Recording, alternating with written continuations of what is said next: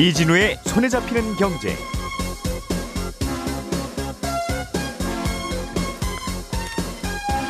안녕하십니까 이진우입니다. 그동안 주식시장에서 금지되어 있었던 공매도가 2주 후인 5월 3일부터 다시 시작합니다. 어, 개인 투자자들도 그러면 공매도를 좀 할 수 있게 해달라는 요구도 한꺼번에 나오고 있는데 그래서 금융당국이 K 대주 시스템이라는 걸 만들어서 개인들의 공매도를 편하게 해주겠다고 발표한 바는 있습니다. 지금 어떻게 만들어지고 있는지 잠시 후에 중간 점검까지 해보겠고요.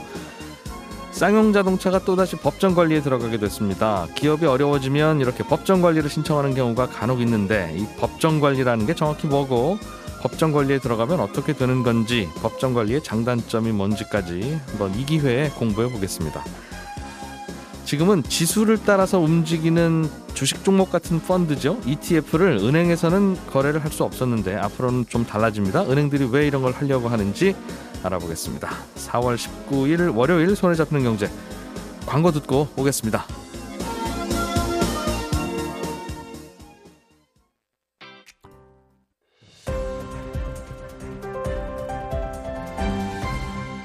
이진우의 손에 잡히는 경제. 네, 어려운 경제 뉴스들 그러나 중요한 것들은 골라서 자세하게 풀어보는 시간이죠. 고란 경제 전문 기자 김현우 행복자산관리연구소장 그리고 손에 잡히는 경제 박세훈 작가 이렇게 세 분이 나오셨습니다. 어서 오십시오. 네, 안녕하세요. 안녕하세요. 기다리고 있었잖아요. 텀을 둬요. 네, 이게 텀을 둬서 긴장했습니다. 언제 들어가야 할지. 다음 달 3일이네요. 공매도가 시작됩니다. 어, 2주일 남았는데 이게 개인 투자자들은 못하고 뭐할 수는 있긴 합니다만 대단히 불편하고 외국인 기관만 할 수 있는 이 공매도는 기울어진 운동장이다. 사실은 그런 이유로 지금까지 공매도 재개를 미뤄왔는데 어떻게 하고 있어요? 개인도 할 수 있게 됩니까? 이제 편안하게? 그래서 기울어진 운동장 문제를 해결하기 위해서 금융당국이 내놓은 게 K 대주 시스템입니다. 예. 이 대주라고 하는 게 주식을 빌려주는 거잖아요. 예. 공매도를 하려면 우리나라를 비롯해서 대부분의 국가에서 무차익 공매도 빌리지 음. 않고 파는 거는 다 금지를 해놨어요. 예. 그런데 이제 빌려서 일단 그럼 공매도를 해야 되잖아요. 주식 대여 시스템이네요. 네, 그래서 예. 이걸 이제 만들었습니다. 윤곽이 어느 정도 나왔는데요. 일단은 금융위원회가 내일부터 개인 투자자가 공매도 시장에 참여하기 위해서는 의무적으로 이수해야 하는 사전 교육과 모의 투자 시스템을 공개했습니다. 음. 내가 공매도를 하고 싶으면 이 영상을 보고서 실제로 이제 모의 투자를 해보고 나서야지 예. 당신은 이제 공매도를 할 수 있습니다라는 자격이 주어지는 거예요. 보통 이제 선물 옵션 투자도 이렇게 네, 하도록 맞습니다. 되어 있는데 네. 여기서 보통 이제 99%의 투자자들이 안 하겠군요. 이것 때문에. 아, 네, 어, 이거? 신청한 거는 굉장히 복잡합니다. 이거. 아, 네. 어.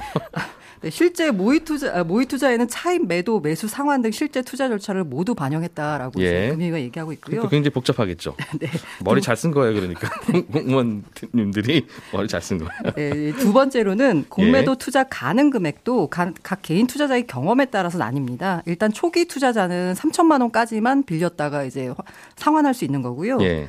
최근 2년 내에 공매도 횟수 5회 이상 및 누적 차입 규모 5천만 원 이상은 7천만 원까지 됩니다. 예.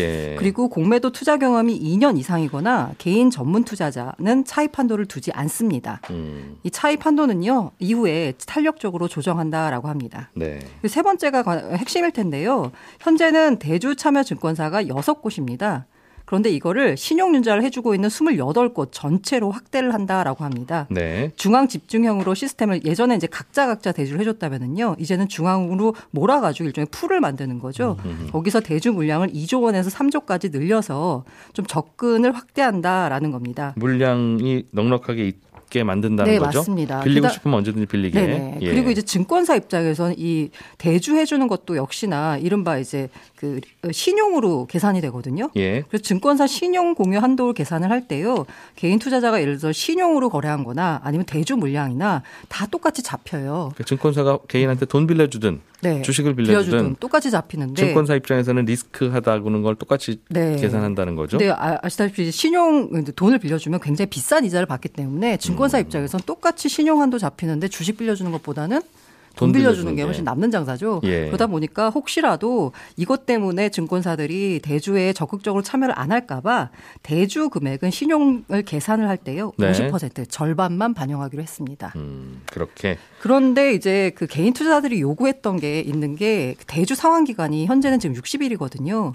이걸 좀 늘려달라라는 걸 요구를 했었어요. 60일 동안만 빌려주는 겁니까? 네, 맞습니다. 어, 주식을. 네. 근데 음. 이에 대한 금융위 답변은 그냥 60일로 계속 하기로 했습니다. 네. 개인들 입장에서는 아니 외국이나 기관 등은 기간 제한 없이 빌릴 수 있는데 왜 우리만 60일이냐 형평성에 문제가 있다라고 문제 제기를 했는데요. 예. 금융당국의 입장은 아니다. 개인들은 딱 60일까지 마음 놓고 빌릴 수 있지만 외국이나 기관 같은 경우에는 만약에 중도 상환을 요구하면 드- 그날 당장 갚아야 된다. 음흠. 그렇기 때문에 결코 불리한 거 아니다라고 해명했습니다. 예. 왜 60일이라고 뒀는지는 설명은 없군요. 네네. 전반적으로는 교육 이수하라는 것 때문에 대부분 못 하겠네요. 과거에 우리나라가 선물 옵션 시장이 전 세계에서 제일 뜨겁다고 할때 네네. 그것 때문에 너무 우리나라 주식 시장 흔들흔들하니까 이- 이때도 개인들한테 못하라는 건 아니고요. 네네. 그 대신 교육 이수하시라는 겁니다라고 했더니 썰물처럼 다 빠져나갔어요. 게다가 증거금도 올리지 않았나요? 뭐 그런 것도 좀 있고요. 네네. 음, 그러다 보니 어쨌든 뜨거운데. 네, 금융당국의 김영일 소장님 직접 한번 해보는 걸로 하죠. 제가요? 예 제가요? 사실 간단한 건데 공매도라는 게 어, 주가가 급상승할 때 위험은 있으나 음. 그게 뭐 선물 옵션처럼 개념을 배워야 되고 이러는 건 아닌데 근데 이제 그 금융당국의 입장은 예. 공매도가 사실 그냥 주식 투자가 훨씬 더 위험한 투자거든요. 손실이 열려 있기 때문에. 아, 물론 이론적으로야 주가라고 하는 게 무한대로 올라갈 수 네. 있으니까 손실이 무한대로 되기는 하나 그런 일이 한 번도 안 벌어졌잖아요. 이론적으로만 그런 거지. 그럼 라면 어떻게 끓여 먹습니까? 그 라면 냄비 녹을 수도 있는데 잘못하면. 아무튼 그렇게 정리가 됐군요. 5월 3일부터 경매도가 시작되면 주가가 내리는 거 아니냐 하는 걱정도 있던데 어떻게 분석이 나오고 있습니까? 일단 해당 종목이요. 코스피 200과 코스닥 150 등 좀 대형주로 제한을 했습니다. 예. 이 개인들은 부정적일 거다라고 하는데 전문가들은 부정적인 영향은 제한적일 거다라고 분석을 합니다. 일단 이제 두 가지 근거가 있는데요. 이 과거에도 별 영향을 못 미쳤습니다. 공매도 금지했다가 재개한 게 두 차례가 있는데요. 2008년 글로벌 금융위기 때하고 2011년 유럽 재정위기 때. 네. 그 재개 당일날 주가는 엇갈렸고요. 한 달 뒤를 보니까 그냥 비슷했어요. 음. 그리고 두 번째가 해외와 비교인데요. 스페인, 이탈리아, 프랑스, 벨기에 같은 경우에 지난해 3월에 코로나19 때문에 주가가 급락하자 공매도를 금지했다가 예. 순차적으로 재개를 했습니다. 음. 그래서 이들 국가의 금지 기간 수익률과 해제 직후 1일 수익률, 해제 직후 5일 수익률을 봤더니 예. 공매도를 허용했던 다른 나라, 미국, 영국, 독일, 일본 과 그냥 비슷했다라는 겁니다. 예. 이 다만 한 가지 우려되는 게요. 그동안 국내 증시를 떠받쳐온 게 사실 개인 투자자잖아요. 음흠. 이 개인 투자자들의 투자 심리가 급격히 위축될 수 있다라는 우려입니다. 그럴 수도 있고. 네. 그리고 실제로 이제 지난달 보니까 양대 시장에서 7조 6천억 원을 매- 순매수했던 개인들이 이달 들어서는 1조 원 정도 순매수에 그쳤습니다. 음, 요즘은 개인들도 매수세가 좀 뜸한데 음. 공매도가 뭐 잠깐 금지됐다가 다시 풀려도 그것 때문에 그 주가가 더 내리지는 않는다는 과거 사례들이나 외국 사례들은 공매도 금지된 기간 동안 주가가 많이 안 올랐을 때 네. 그런 거고 우리나라는 지금 공매도 금지된 기간 동안 많이 올랐죠. 네, 많이 올랐습니다. 음, 그래서 영향이 다를 수는 있겠다 하는 뭐 생각. 약간 긍정적이라 하면요. 그간 예. 공매도 금지 때문에 롱숏 전략이 불가능해서 국내 증시 떠났던 외국인이 돌아올 수도 있다라는 분석입니다. 그건 무슨 말인지 잘 모르겠어요. 그죠? 아, 네. 네. 다들 그렇게 얘기는 하는데 네. 그게 정확히 무슨 말인지는 잘 모르겠어요. 용- 롱숏 전략을 하던 외국인은 네. 뭐 롱도 하고 숏도 하고 한다는 네, 거죠. 주식을 사기도 네, 하고 네. 공매도도 네, 하는데 공매도를 못 하게 하니까 사지도 않더라. 네, 맞습니다. 그런 거죠. 네. 그런 분들은 그러나 어차피 들어와도 주, 그 수급에는 수급에는? 어차피 네. 뉴트럴이었던 네. 분이니까 음. 어, 그분들 빼고 그동안 공매도 안 하던 분들이 할 거 아니겠어요. 네. 긴장 좀 하자 그런 얘기였어요. 예. 자 그러면 기- 증권사들은 당연히 괜찮다고 평가를 하고 있겠죠. 공매도 시작되더라도. 네, 나온 리포트를 보니까요. 예. 시장 전반적으로 괜찮은데 사실 시장 전체보단 내가 들고 있는 종목이 떨어지느냐 오르느냐잖아요. 하기야. 네네. 하기야. 예. 그래서 이제 세 가지로 좀 정리를 해봤어요. 첫째는 공매도가 많이 나올 것 같은 종목이 첫 번째 고평가된 종목. 너무 다 많이 당- 오른 종목. 예, 당연한 예. 것 같은데 예. 영업이익 같은 것보다 주가가 지금 많이 오른 거 있잖아요. 그두 번째가 주가가 평균 목표 주가를 넘어선 종목. 증권사들이 리포트를 내면 목표 주가라는 걸 냅니다. 네. 그걸 평균해 봤는데 지금 이미 주가가 이것보다 평균보다 높은 종목들이 있어요. 이런 종목들은 조금 걱정을 해야 된다는 거고요. 세 번째가 전환 사채가 많은 종목입니다.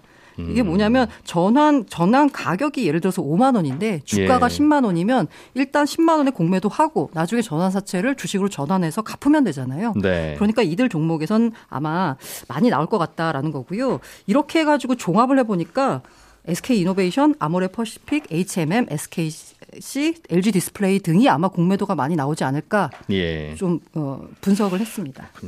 주식 투자 혹시 처음 하시는 분은 전환사채 공매도 이걸 검색해 보셔서 꼭 공부, 공부 하실 필요가 있더군요. 음, 설명하려면 길어서 이게 나중에 시간 나서 한번 확인해야 되는 건데 아무튼 전환사채를 발행하고 나면 주가가 내릴 가능성이 꽤 있어요.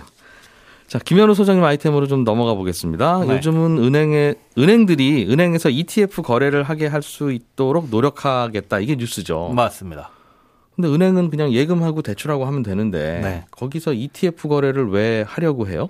아, 일단 여지껏 안 해왔던 이유가 있었는데 그 이유가 점차 사라지고 있습니다. 두 가지 이유라고 보면 되는데 네. 은행을 찾던 고객들이 대부분 안전, 음. 안전한 거 찾는 고객들이 많았었잖아요. 그래서 굳이 공격적인 상품은 해줄 필요가 없었고 또 공격적인 상품을 찾는 고객이 있다 하더라도 펀드 같은 거는 판매를 할 수 있었으니까 음. 굳이 ETF를 개인이 거래하게끔 해줄 필요까지는 없었습니다. 그리고 ETF 하려면 증권사에서 계좌 트고 네네. 주식 사듯이 ETF를 사면 되잖아요. 그렇습니다. 음. 음, 그렇게 하는데 이제 은행에서 그 시스템을 못 만드는 건 아니고 만들어서 하게끔 해줄 수는 있는데 그게 또 돈이 들어가다 보니까 음. 할 필요는 없었어요. 여기까지 말씀 들, 듣다 보면 근데 ETF가 뭔데요? 아, 그거는 조금 전에 전환사채처럼 좀 예. 찾아보셔야 될 것 같은데 일단 어떤 어, 대상을 정해놓고 그 대상의 움직임에 따라서 이 가격이 변하는 주식 같은데 어, 본질은 책 저기 펀드인 거래는 되는데 코스피 지수 그대로 따라가는 ETF. 네 혹은 이런 뭐 거죠? 유가 어. 그대로 따라가는 ETF 그런 것들. 이런 종목입니다. 아, 그런데 이제 수수료 측면에서도 은행은 이게 달갑지가 않아요. 예. 펀드 같은 경우는 한번 가입을 시켜 놓으면. 그 쌓인 돈이 있잖아요. 우리가 매달 10만 원씩 내면 1년 동안 120만 원 이렇게 쌓이는 것처럼 네. 그 수탁고 쌓인 거에서 한 0.5에서 0.8% 정도 연간 보수가 발생합니다. 판매 보수. 네. 그러니까 앉아서 그냥 계속 쌓이는 거죠. 그 돈은. 근데 보니까 작년부터 해가지고 심하게 예, 은행이 쌓아놓은 IRP나 그러니까 퇴직연금이나 연금저축에서 돈이 심하게 빠져나가기 시작했어요. 그러다 보니까 이제 덜컥 겁이 나는 거죠. 예. 하지만 ETF를 넣는다고 해가지고 그 수수료가 다 충당되지는 않습니다. 왜냐하면 ETF는 어, 일단 거래가 활발해야지 네. 거래할 때마다 수수료를 부과해야지 먹고 살 수 있는 구조이기 때문에 그냥 어떤 고객이 와서 ETF 한 종목을 매수해서 그대로 놔두면 거기서는 수수료가 추가적으로 발생하지 않거든요. 그래서 아마 이 은행이 도입하는 이런 ETF 거래 시스템도 거래할 때마다 아, 매수 매도 시에 수수료를 부과하는 체계로 갈 가능성이 아마도 높아 보입니다. 제 생각에는. 그러니까 쉽게 얘기하자면 예전에는 많은 사람들이 예금 적금들로 은행에 많이 왔는데 네. 요즘은 다들 투자하러 다니시니까 그렇죠. 그렇다고 은행이 갑자기 은행 와서 주식 거래하세요라고 하면 증권사들이 화를 내고 네. 칸막이가 무너지니 네. 야 이거 방법이 없나 그러다가 ETF 거래하는 것까지는 좀 은행이 해줄 수 있게 하면 안 되나 이제 이런 얘기를 하고 있다는 거군요. 그렇죠. 그런 생각을 굴리기 시작한 거죠. 어, 이게 그런 것도 있어요. 퇴직연금 같은 경우에 DC형 가입하고 있으면 예금에 주로 놓고 있다가 잠깐만요. 퇴직연금은 내 퇴직금이고 네, 그거를 내가 스스로 굴리는 게 DC형. 어, 예, 예, DC형인데, 예, 됐어요. 예. 어, ETF라는 게 사실상 주식 투자랑 비슷한 거니까 예. 나도 좀 수익률 높은 그 ETF에 투자해보고 싶다. 네. 라는 요구가 점점 많아지고 있거든요. 이런 부분들을 은행들이 좀 받아들인 것도 아닌가. 아, 그런 배경도 내 퇴직연금 계좌가 은행에 있으면 그렇습니다. 그 퇴직연금 계좌에 약간 위험하지만 수익률 높은 주식 같은 것들 담기가 불편했는데 그동안 네. 은- 은행에는 그런 메뉴가 별로 없으니까 그렇죠. 메뉴 추가해달라는 거. 아 그런 메뉴 연금저축 펀드도 마찬가지고요. 어, 중국 음식점에서 이제 냉면도 판다. 네. 맛이 없는데. 냉면 파는 보통 알겠습니다. 아주 어, 냉면. 법적으로 문제는 없어요? 증권사들이 화내지 않을까요? 아, 그렇잖아요? 이게 법적으로 모호한 부분이 있어요. ETF나 주식을 중간에서 사고 팔 수 있도록 하는 게 투자 중개업이라는 건데 예. 은행이 이 겸용 업무 범위에 있는 투자 중개업은 집합 투자 증권, 즉 펀드에 대한 것만 허가가 되어 있어요. 예. 네. 근데 ETF가 본질은 펀드거든요. 주식처럼 거래하지만 그래서 펀드도 중개할 수 있다라고 보는 게 법적인 해석이라고 하는데 예. 아, 그에 대해서 이제 금융위에 에, 문의를 했는데 요 답변은 아직 안 나왔다고 합니다. 은행에서도 어, 제출을 했. 은행도 상태고요. 고민이 많을 테지만 보통 이제 저도 아는 분이 하나 은행 거래를 좀 하는데 은행이 이제 뭔가 이자 많이 나오는 거를 추천해야 될 거 아니겠어요? 예. 그러니까 약간 좀 ETF 같은 것도 담고 싶은데 그 동안에는 ETF는 증권사에서만 할 수 있으니까 그렇죠. 특정 금전 신탁이라고 하는 걸 은행에서 손님들한테 권하면서 맡겨놓고 알아서 어, 굴려주겠습니다. 이게 뭐예요?라고 물어보니까 이게 이제 주식처럼 많이 오르는 겁니다. 이렇게, 이렇게 설명하는데 그 특정 금전 신탁의 내용을 열어보니까 그냥 코스피 지수 따라가는 ETF를 달랑 넣어놓은 그리고 수수료는 한 연 1% 받더군요. 예. 그러니 그러느니 그 고객은 증권사에 가서 계좌를 트고 예. 코스피 지수 따라가는 ETF를 사서 담으면 그 1%는 아낄 수 있는 건데. 그렇죠. 심지어 세금도 좀 그렇더군요. 예. 씁쓸합니다. 모르면은 내야 자, 되는- 쌍용 자동차 법정 관리 이야기 좀 해보겠습니다. 네. 법정 관리에 들어가는데 네. 어려워지면 법정 관리 들어가는 건가요? 그, 되게 근데 그런 쪽으로 뉴스가 들리기는 하더군요. 예, 제가 여기저기 전문가들한테 물어보고 공부해서 알아본 걸 말씀드리면 예. 말씀하신 것처럼 빌린 돈 못 갚아서 부도를 내면 네. 회사가 문 닫은 후에 빚을 갚는 게 순서인데 예. 하, 그래도 어떻게든 살릴 방법이 있을지도 모르니까 음. 법원이 판단을 한번 해봐라. 그래서 살릴 수 있으면 살려봐라. 라는 게 법정 관리고요. 예. 회사가 신청을 하고 법원이 받아들이면 그때부터 법정 관리에 들어갑니다.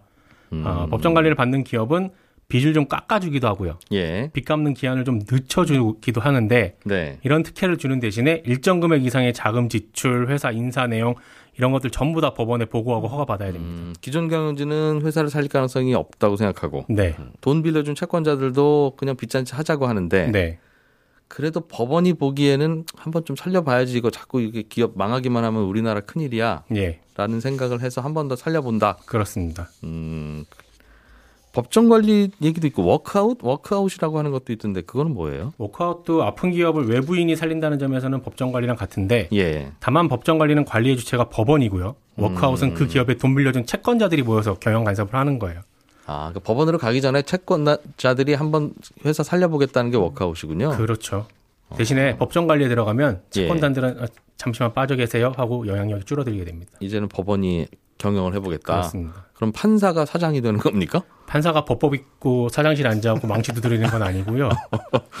월급 인상을 바쁘시잖아요, 그분들. 결정함 땅땅땅. 판사를 대신할 관리인을 따로 지정을 해요. 네. 어, 법원의 역할이 이 관리인을 선임하고 관리 감독하는 겁니다. 음, 법원이 회사 관리인이라고 하면 CEO 같은 분이겠네요. 그렇죠. 음, 그런 분들을 임명하고 절- 정한다. 그렇습니다. 예. 누가 관리인이 됩니까? 법원 직원? 아, 여기서부터 약간 문제가 생기는데 예. 괜찮은 기업도 경영하는 게 굉장히 어렵잖아요. 그렇죠. 근데 굉장히 어려워진 기업을 살리려면 전문가도 그냥 전문가가 오면 안 되고 네. 대단한 전문가가 와야 되는데 예. 실제로는 기존의 회사 대표를 대부분 그냥 선임을 합니다. 그러니까 망해가는 그 회사에 대해서 제일 잘하는 사람이 그 회사 경영했던 사람이겠죠. 그렇죠. 근데 그러다 보니 예. 부실 경영 책임지고 물러났던 기업 회장이요. 이 제도를 이용해갖고 마치 아무런 일도 없었다는 듯이 다시 와. 짜잔하고 점 찍고 돌아오는 일도 많고 예. 어, 대표가 경영권이 그대로 유지가 되다 보니까 이걸 악용하는 경우가 굉장히 많아요. 채무가 많거나 네. 그런 경우에 채무 탕감 좀 해주세요. 이자 감면 좀 해주세요. 라는 제도로 법정 관리를 악용하는 사례도 있습니다. 아, 채권자들이 자꾸 귀찮게 하면 나 법정 관리에 들어간다. 그렇습니다. 나는 어차피 한 바퀴 돌면 또 사장할 수 있어. 그렇죠. 아 그렇게. 네. 이런 문제점들이 법정 관리에는 있습니다. 그럼 하지 말아야겠네요 그런 거는. 아, 장, 장점도 있으니까 하긴 할 것 같아요. 고민이네요. 자기사분들 장점도 있는데 왜 이렇게 왜 이렇게 하냐면 예. 하나는 이런 제도를 아예 만들어 놨어요. 기존의 대표가 그대로 할 수 있게끔 음. 2006년에 이런 제도를 만들어 놨기 때문에 제도에 따르는 게 있고 두 번째는 예. 제도야 만들어 놨지만 안 따라도 되는데 기존 경영진만큼 이 회사를 잘 아는 전문 경영진이 우리나라에 충분하지가 않아요. 참 고민이겠네요. 그렇습니다. 그, 분들이 경영 못해서 망가진 회사인데 물론 그분들의 개인적 잘못은 아닐 수 있죠. 그렇죠. 당연히 뭐 그, 업황이 안 좋다거나 하면 그럴 수 있는데 네.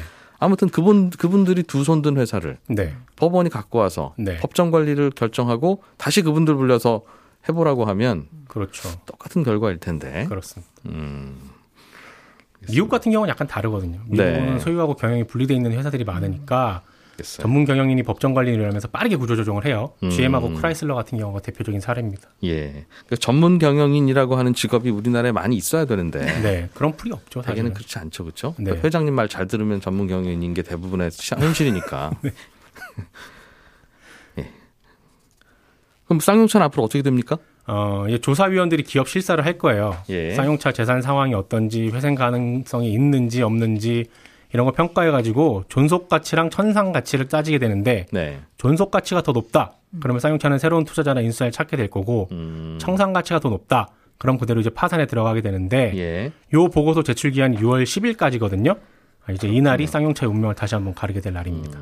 참 판단하기가 쉽지 않을 거예요. 이게 네, 회사는 그렇죠. 분명히 망할 게 뻔하더라도 네. 일자리도 있고 직원들도 있으니까 특히 이제 선거 근- 근처가 되면 냉정한 판단이 안 되죠. 네.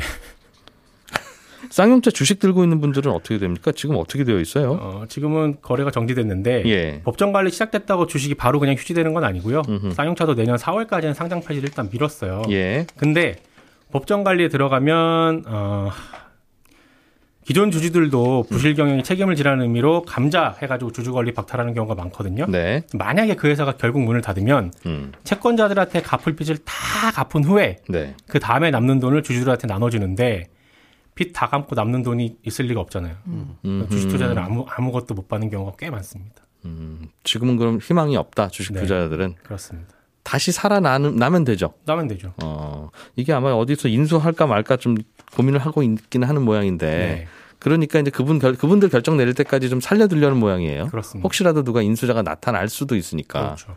우리가 봐서는 답이 없는데 또 네. 그분이 보면 또 답이 있을 수도 있으니 그런 희망 정도로 갖고 있는 거겠죠. 네, 자 오늘은 경제 뉴스 세 가지 정도 했는데 알, 알차네요. 아, 알찹니다, 고란 기자. 고란 기자 준비한 거 하나 예. 못했는데 하나 아이템이 남긴 했습니다만 시간이 별로 없어요. 예, 경제 뉴스 정리 오늘은 여기까지 하겠습니다. 고란 기자, 김현우 소장 그리고 박세훈 작가 세 분과 함께 했어요. 고맙습니다. 네, 고맙습니다. 감사합니다. 예, 오늘 11시 5분에는 또 손경제 하는 거 아시죠? 네. 차세대 석유라고 불리는 금속 구리, 요즘 구리의 수요가 많이 늘고 있다는데 이 얘기 좀 재밌게 들어보겠습니다. 이진우였습니다. 들어주신 여러분 고맙습니다.